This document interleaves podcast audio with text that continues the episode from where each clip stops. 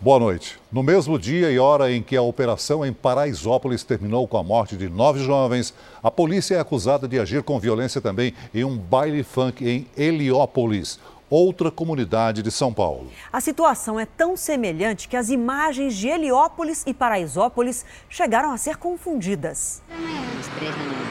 Estas duas mulheres que não vamos identificar dizem que o vídeo em que jovens são cercados e agredidos por policiais militares é de Heliópolis.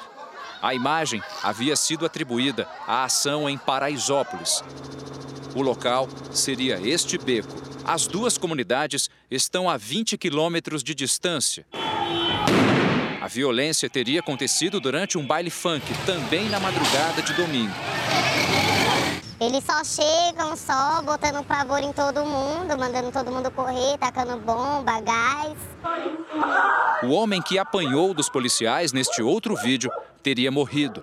Foi para morrer, porque foi tiro que ele tomou, fora que ele caído no chão sem poder se defender, tomava muita bicuda dos policiais. A polícia confirma a morte de uma pessoa, mas durante um tiroteio, e disse que está investigando o caso e a autenticidade dos vídeos.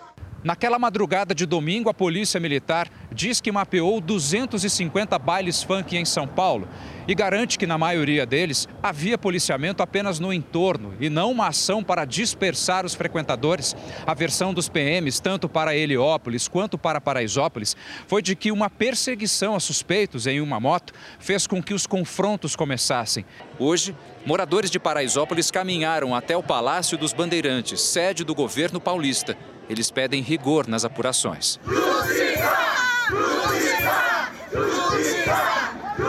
O ministro da Justiça, Sérgio Moro, comentou hoje as mortes em Paraisópolis. Para Moro, houve um erro operacional grave da Polícia Paulista e não existiu a situação de legítima defesa por parte dos policiais. Veja agora outros destaques do Jornal da Record. Assaltantes de banco fogem com reféns em capô de carro. Indústria tem o maior crescimento em sete anos. Presidente Bolsonaro vai à feira e diz que a economia está reagindo. Supremo define regras para compartilhamento de dados sigilosos sem autorização da Justiça. E o jovem preso injustamente que agora luta para limpar o nome.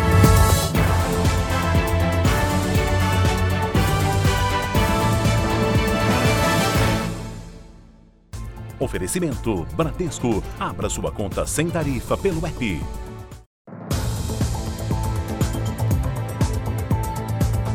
Uma das maiores organizações de narcotráfico do Brasil foi desmantelada hoje em uma operação da Polícia Federal. A quadrilha buscava cocaína na Bolívia e tinha um grande esquema para enviar a droga para a Europa. A Polícia Federal cumpriu 11 mandados de prisão e 33 de busca e apreensão em cinco estados. Três pessoas estão foragidas. A organização criminosa internacional buscava cocaína na Bolívia e a levava de avião às cidades de Mato Grosso do Sul. Também por via aérea, a droga era transportada para o interior de São Paulo e de carro seguia para o Porto de Santos. O destino de 85% da carga era a Europa. Os aviões eles estão registrados, tá? eles têm registros, é, são aviões que quando você faz o levantamento dos certificados estão todos, é, estão, são todos corretos ali na, na, nas certificações que são exigidas.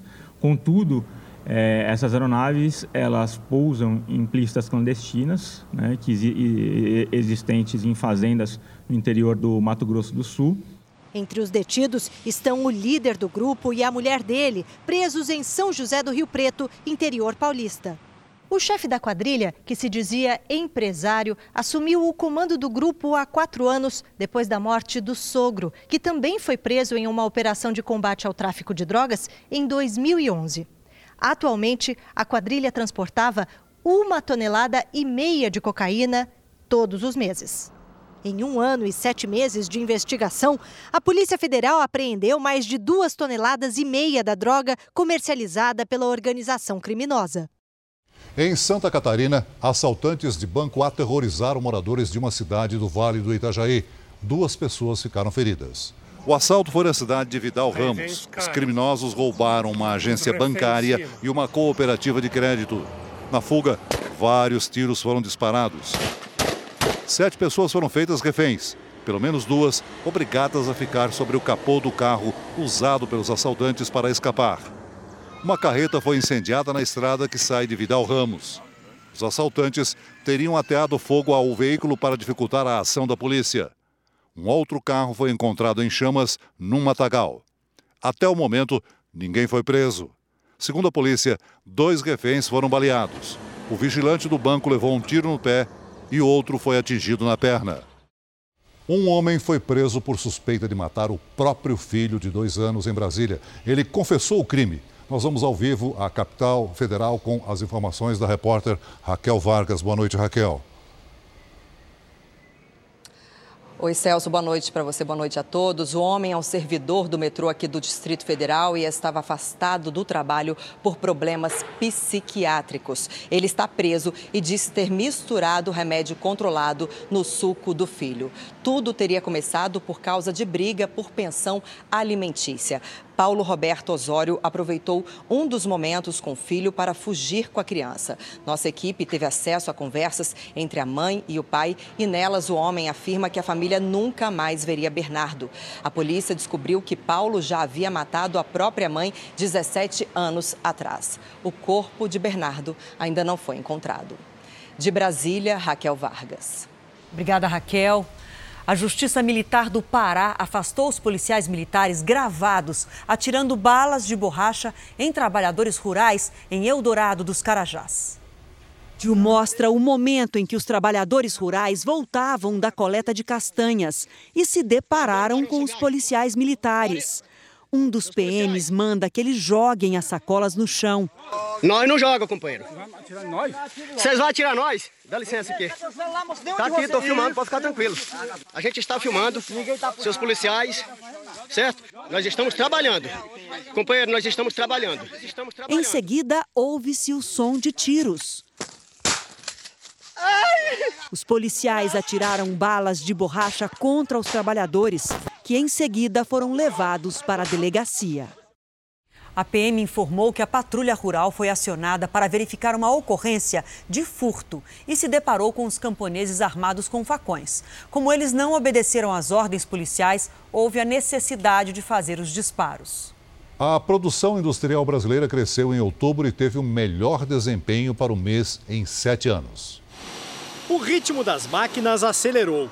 Com o aumento das encomendas, esta indústria metalúrgica está faturando 12% a mais do que no ano passado e está usando 80% da capacidade de produção. Na crise, chegou a ocupar apenas 60%. Boa parte desse incremento vem justamente das pessoas acreditarem e passarem a investir mais. É, boa parte da queda de juros também tem auxiliado. No escritório foi preciso aumentar o quadro de vendedores. O Felipe, que trabalhava na produção, conseguiu uma das vagas. Pretendo continuar e financiar os meus estudos para continuar nessa progressão. A indústria brasileira teve o melhor desempenho no mês de outubro desde 2012, alta de 0,8% em relação a setembro e de 1% na comparação com o mesmo mês do ano passado. Foi o terceiro mês seguido de crescimento na indústria. O avanço ainda não foi suficiente para reverter o desempenho negativo acumulado no ano. Mas a sequência de altas mostra que o setor pode ter entrado de vez num novo momento. A indústria ela cresceu por conta do consumo, né? mas não é, por novos investimentos em máquinas e equipamentos. É bom, é um ponto de virada que a gente está tendo, mas ainda sinaliza um crescimento muito tímido, muito lento e gradual. A gente segue falando de economia porque um dia depois do resultado surpreendente do Produto Interno Bruto, PIB, o Ibovespa, índice da Bolsa de Valores, fechou com alta de 1,02%. É um novo recorde, ultrapassando os 110 mil pontos. Já o dólar caiu uma queda discreta, 0,08%, fechou o dia vendido a R$ 4,20. Agora, um destaque internacional: no aniversário de 70 anos da OTAN, os líderes dos 29 países reafirmaram o acordo mútuo de defesa. Mas no último dia teve uma situação constrangedora. Quem tem os detalhes para a gente é a nossa correspondente Heloísa Vilela. Boa noite para você, Heloísa. Boa noite, Adriana. Pois é, o encontro que deveria marcar a união dos países da OTAN acabou provocando desentendimentos e o presidente Donald Trump se retirou mais cedo do evento. Tudo por causa desse vídeo. Chefes de Estado foram flagrados fazendo piadas sobre a duração de uma entrevista de Trump. A conversa foi durante o jantar de gala no Palácio de Buckingham. Entre os líderes estava o primeiro-ministro do Canadá, Justin Trudeau, que Trump acusou de ter duas caras. O presidente americano também criticou o Canadá por não ter atingido a meta de contribuição para as cotas da OTAN com 2% do PIB do país. Adriana, Celso. Obrigada, Heloísa. O deputado Eduardo Bolsonaro, que é presidente da Comissão de Relações Exteriores da Câmara, esteve hoje em Israel e na Cisjordânia, numa viagem oficial. O deputado comentou a suspensão dele pelo PSL definida ontem. Eu encaro com naturalidade, né? Então o que interessa para mim é a minha consciência tranquila. É, o poder, ele não emana do cargo que você ocupa. Poder é, é, a moral que você tem na rua, a tranquilidade de botar a cabeça na travesseira e dormir. E é isso daí, eu estou bem, eu tô bem tranquilo com relação a isso. A entrevista completa de Eduardo Bolsonaro em Israel está no r7.com. O Supremo Tribunal Federal decidiu que não há necessidade de autorização judicial para o compartilhamento de dados sigilosos. Por 10 votos a 1, os ministros do Supremo Tribunal Federal aprovaram as regras para o compartilhamento de dados financeiros de órgãos de controle, como a Unidade de Inteligência Financeira, o antigo COAF, e a Receita Federal, para uso em investigações. O ministro Alexandre de Moraes escolheu a opinião dos colegas para chegar ao texto final. Devendo ser resguardado o sigilo das informações em procedimentos formalmente instaurados e sujeitos a posterior controle jurisdicional. O ministro Marco Aurélio Mello foi o único a votar contra a tese. O presidente Dias Toffoli voltou atrás e retirou as restrições que havia colocado sobre o compartilhamento de dados. Na prática, todas as informações disponíveis sobre movimentações financeiras podem ser compartilhadas com o Ministério Público e com investigações policiais. Mas isso só pode ser feito por meio de ofício e desde que não quebre o sigilo bancário nem ultrapasse os limites da investigação. A nova novela da Record, Amor Sem Igual, estreia na próxima terça, 8 e meia da noite, com um romance desafiador. Ela, garota de programa. Ele, um produtor rural bem-sucedido. Angélica e Miguel devem conquistar corações a partir do próximo dia 10. Oh, pra que eu falando com você. Angélica é a musa inspiradora de um amor que desafia preconceitos. É na beira da estrada que a prostituta se intitula A Poderosa. Seduz os homens e luta pela sobrevivência. Dai Mesquita dá vida a essa personagem forte e determinada, mas que ao conhecer Miguel deixa aflorar outros sentimentos. É a primeira vez que um homem, que uma pessoa trata ela com dignidade, com respeito. Isso ela, no começo ela é estranha e, e aos pouquinhos ela vai gostando, óbvio. Miguel é o trabalhador rural, de hábitos simples, que vende legumes e verduras no Mercadão de São Paulo. Ao dar carona para a poderosa, sofre uma reviravolta o personagem que vai enfrentar a resistência de todos para viver esse amor proibido é o ator Rafael Sardão. Falta empatia hoje em dia e o Miguel é um cara que tem muito forte essa característica de enxergar por trás da capa social que a Poderosa tem. A novela se passa em São Paulo, mas boa parte das gravações acontece aqui, nos estúdios do Rio de Janeiro.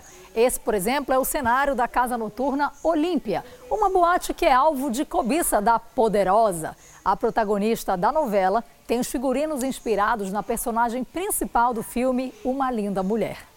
E como Julia Roberts, Poderosa também terá uma amiga confidente, a Furacão, interpretada por Dani Moreno. Fim do expediente, Furacão. Eu ia ficar mais um pouco. A história, escrita por Christiane Friedman, também terá muito humor, ação e aventura. Dublês e efeitos especiais, tudo para dar mais realismo às cenas. Eu acho que o jeito de contar essa história tem que ser um tanto inquieto, né? E não parado, nem lento. Eu acho que tem que ser moderno, tem que ser dinâmico. E isso a gente está trazendo na linguagem. Você é tonto, Pepe! Amor Sem Igual. Estreia na próxima terça-feira, dia 10, às 8h30 da noite, aqui na Record TV. E no r7.com você também encontra informações sobre a novela e uma galeria de personagens. É só digitar r7.com/barra amor sem igual. Veja a seguir: o presidente Bolsonaro faz visita surpresa a uma feira e diz que a economia está reagindo. E na nossa série especial, a luta de um jovem preso injustamente para limpar o nome.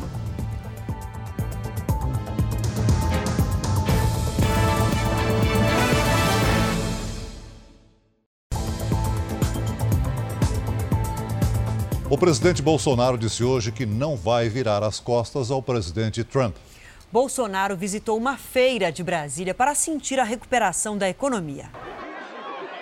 O presidente chegou de surpresa na maior feira popular de Brasília e deu trabalho para a segurança. Em entrevista ao Jornal da Record, Bolsonaro disse que, em conversas com empresários e a população, nota que o país recupera a confiança. Tive informações na questão econômica que o número de pessoas vindo aqui é muito grande, é sinal que a economia está reagindo e sentimos o povo também, para críticas ou elogios. Graças a Deus não houve crítica nenhuma. O presidente pensou em fazer compras de Natal, mas com o tumulto saiu de mãos vazias. Queria comprar aqui, mas não deu não. a minha esposa vai comprar presente para ela mesma, tenho certeza disso. Nesse Natal, o que, que o senhor gostaria de dar de presente à população brasileira? Emprego, né? O melhor programa social que pode existir é esse. É esperança, é confiança, é, emprego. Sobre a promessa de ligar para o presidente Donald Trump, a fim de convencer o americano a desistir de sobretaxar o aço e o alumínio brasileiros, Bolsonaro fez mistério e disse que não revelaria aos jornalistas um suposto telefonema. E voltou a acenar ao colega americano ao dizer que não dará as costas aos Estados Unidos, mesmo com Trump falando grosso. Por enquanto não, não foi, não foi sobretaxado nada, só tem a a promessa dele no Twitter. Eu acredito no Trump, não tenho nenhuma idolatria por ninguém. Não é porque um amigo meu falou grosso numa situação qualquer, eu já vou dar as costas para ele, não. Os senadores da Comissão de Constituição e Justiça marcaram para a semana que vem a votação do projeto que permite a prisão após condenação em segunda instância. O ministro Sérgio Moro voltou a pedir urgência na decisão. Para o ministro Sérgio Moro, não há razão para se deixar a decisão sobre o tema para o ano que vem. Do ponto de vista da justiça e da segurança pública, eu vejo a questão com uma certa urgência. O que gera, assim, além da situação de justiça, uma sensação de impunidade, uma sensação de abandono, uma situação uma sensação de insegurança. Entre os senadores da CCJ, há maioria em favor de uma solução simplificada, a votação de um projeto de lei que muda o Código Penal e passa a permitir a prisão após decisão de segunda instância. Os senadores marcaram para a próxima terça-feira a votação do texto na CCJ. A aprovação é dada como certa. A iniciativa atropela a Câmara, que instalou hoje a comissão especial para discutir uma mudança na Constituição Constituição, que só vai estar pronta para ser votada daqui a quatro meses. Marcelo Ramos, eleito presidente da comissão da Câmara, não pretende apressar os trabalhos. Não adianta nada aprovar rápido e não ter voto suficiente para votar no plenário. O relator promete entregar o texto para debate no início de fevereiro. Uma proposta que eu acredito que é constitucional e que resolve o problema de forma de definitiva em todos os, em todos os tipos de crime, que eu acho que é o mais correto e o mais justo com a sociedade brasileira. E nós voltamos agora ao vivo a Brasília, porque a Câmara dos Deputados se prepara para votar o pacote anticrime. A Cristina Lemos traz as informações para a gente. Boa noite, Cristina. Boa noite, Adriana, Celso, boa noite a todos. Sessão de quórum alto, 447 presentes. E neste momento, a Câmara está votando a versão amenizada do pacote anticrime. Foi amenizada pelo grupo de trabalho de deputados que trabalhou nesse assunto por 10 meses, anexando também propostas do ex-ministro da Justiça, Alexandre de Moraes, hoje ministro do Supremo. Portanto, o texto que sairá daqui hoje terá algumas modificações importantes, como, por exemplo, aumenta a proteção legal à polícia policiais investigados. Estabelece regras rígidas para a progressão de regime. Proíbe que condenados por crime hediondo com morte tenham direito à saída temporária. Aumenta de 8 para 12 anos a pena para funcionário público que exige vantagem indevida, o chamado crime de concussão. Os líderes e aliados do ministro Sérgio Moro decidiram deixar para o ano que vem a tentativa de restabelecer pontos apresentados pelo ministro e que acabaram sendo retirados deste texto. O ministro Sérgio Moro esteve aqui no Congresso três vezes ao longo do dia de hoje, tentando modificar, acrescentar pontos no texto, mas não houve acordo. No entanto, o acordo foi para que se votasse agora o pacote anticrime possível. De Brasília, Cristina Lemos. Obrigada, Cristina. O Senado aprovou hoje a reforma da Previdência dos militares. Ela prevê que os integrantes das Forças Armadas vão receber o salário integral quando se aposentarem. Mas, para isso, vão ter de pagar contribuição de 10,5% ao longo da carreira. Não houve mudanças significativas no texto. Por isso, agora ele segue para a sanção do presidente Bolsonaro. Veja a seguir: quadrilha de assaltantes de bancos é morta em tiroteio com a polícia. E na série especial, preso injustamente, jovem desiste dos planos de futuro e luta para limpar o nome.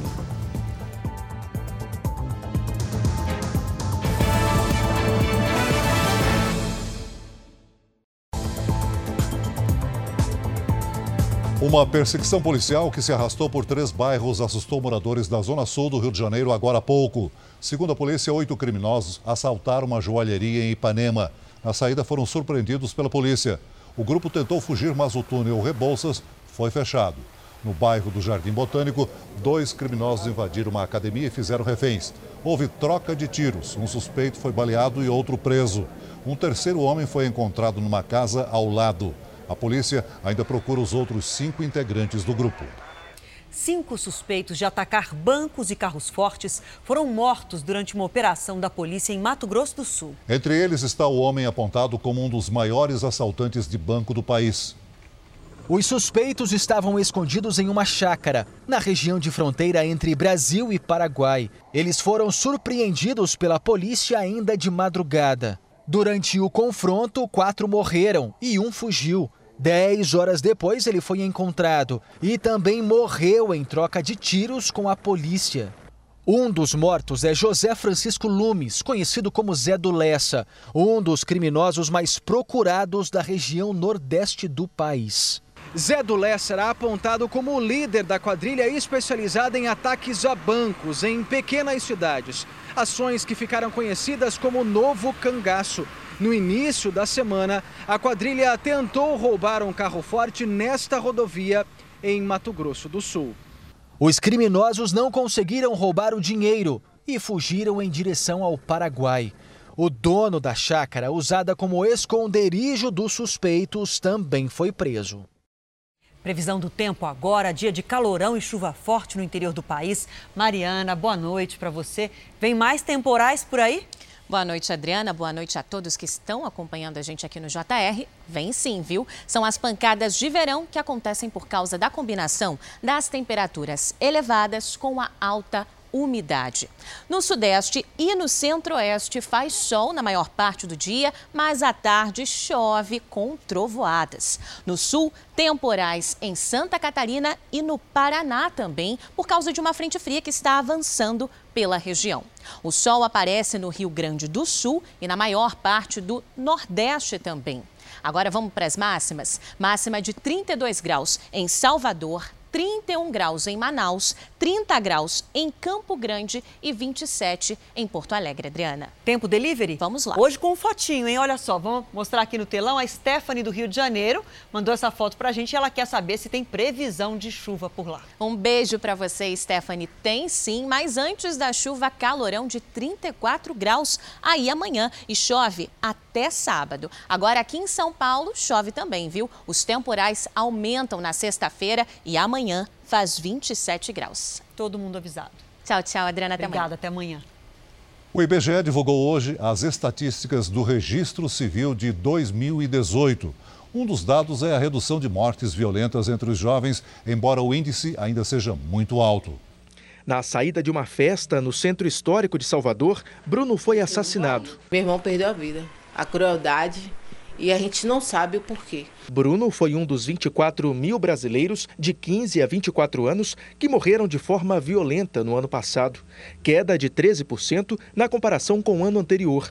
Pelo terceiro ano consecutivo, a Bahia está no topo dos estados com mais jovens mortos. Em números absolutos, foram cerca de 3 mil. Em termos percentuais, Sergipe, Ceará e Roraima tiveram o dobro de mortes nessa faixa etária em 10 anos. A pesquisa também mostrou uma mudança de comportamento dos brasileiros em relação ao casamento, que caiu 1,6%. E ele já não dura tanto. Em 2008, a média era de 17 anos, agora 14. Os divórcios cresceram cerca de 3%. No movimento inverso, disparou o número de casamentos entre pessoas do mesmo sexo. O maior crescimento foi no Nordeste e o percentual é maior entre mulheres do que entre homens. Às vezes as pessoas se sentem um pouco mais é, é, inseguras em relação a ah, essa lei vai se manter, essa lei não vai se manter, vai ter alguma mudança. Eu gost, gostaria de assegurar é, esse registro dessa união que traz, além de uma estabilidade para o casal, uma série de garantias né, para os dois cônjuges. Uma pessoa que foi presa injustamente tem um nome manchado na sociedade para sempre. E jovens nessa situação podem perder até 40% da renda que ganhariam durante toda a vida caso não tivessem ido parar atrás das grades.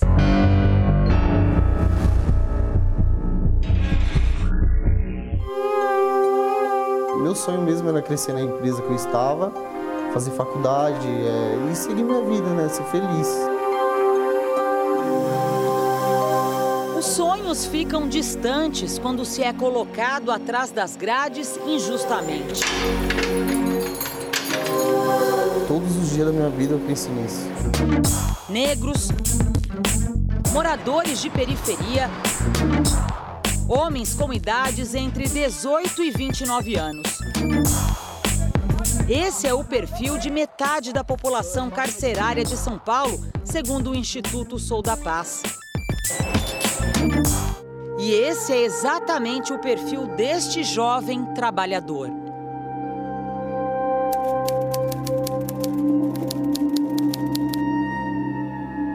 Há três anos, Luiz carrega a sombra do que não fez. O nome que demos a ele é fictício por questões de segurança. Se eu pudesse, eu mostrava meu rosto tranquilo, mas se eu mostrar, eu vou perder minha liberdade de novo, entendeu? Eu já sou preso dentro de mim. Cinco dias depois de completar 18 anos, a 30 metros de casa, ele foi parado por policiais militares que o acusaram de cometer um assalto ao lado de outros três suspeitos numa barbearia. Quando eu estava descendo no escadão, aí eles vieram assim de costa e engatilharam a arma e falou, vai, deita, deita. Na delegacia não foi difícil incriminar o jovem. Durante o reconhecimento, ele foi colocado ao lado de um dos verdadeiros assaltantes, que confessou o crime e afirmou que Luiz não tinha nada a ver com o roubo. Mas na hora de apontar os suspeitos, as testemunhas foram induzidas ao erro. Resultado: ele ficou preso durante 166 dias e não perdeu só a liberdade o tempo na cela tirou tudo dele: os planos, os sonhos e a vontade de seguir um caminho promissor. Houve um erro grave policial em campo, mas a justiça poderia ter desfeito isso na, na hora que ela viu as provas. E as provas foram apresentadas pelo advogado, pela família e pelo jornalismo da Record TV que conseguiu estas imagens exclusivas. Câmeras de segurança provaram o que ele havia dito. No momento do assalto, o auxiliar administrativo estava a 5 quilômetros do local do crime. Mesmo com a comprovação do erro, Luiz teve cinco recursos negados no tribunal. O que ele viveu na cadeia é difícil de imaginar. Eu lembro de ter apanhado, comer comida estragada, tomar banho gelado, um chuveiro para 60 pessoas.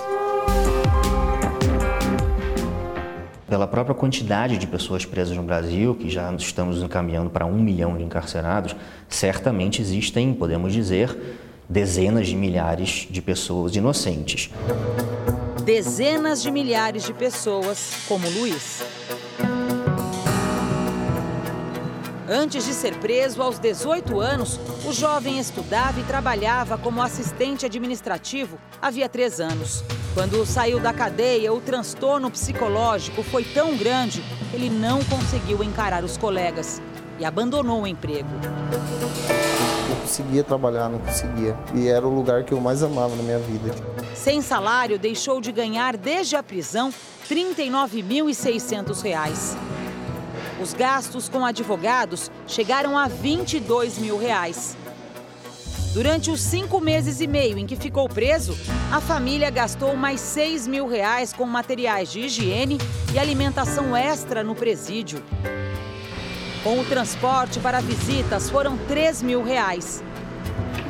A compra de uniforme para usar na cadeia, mais 500 reais. Hoje, o prejuízo ultrapassa os 71 mil reais. Este economista estuda as consequências financeiras de casos como esse.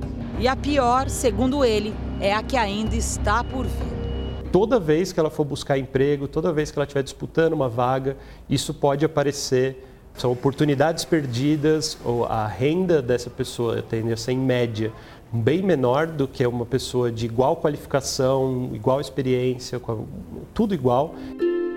Luiz já enfrenta isso. Depois de fazer tratamento psiquiátrico, ele até tentou arrumar outro trabalho.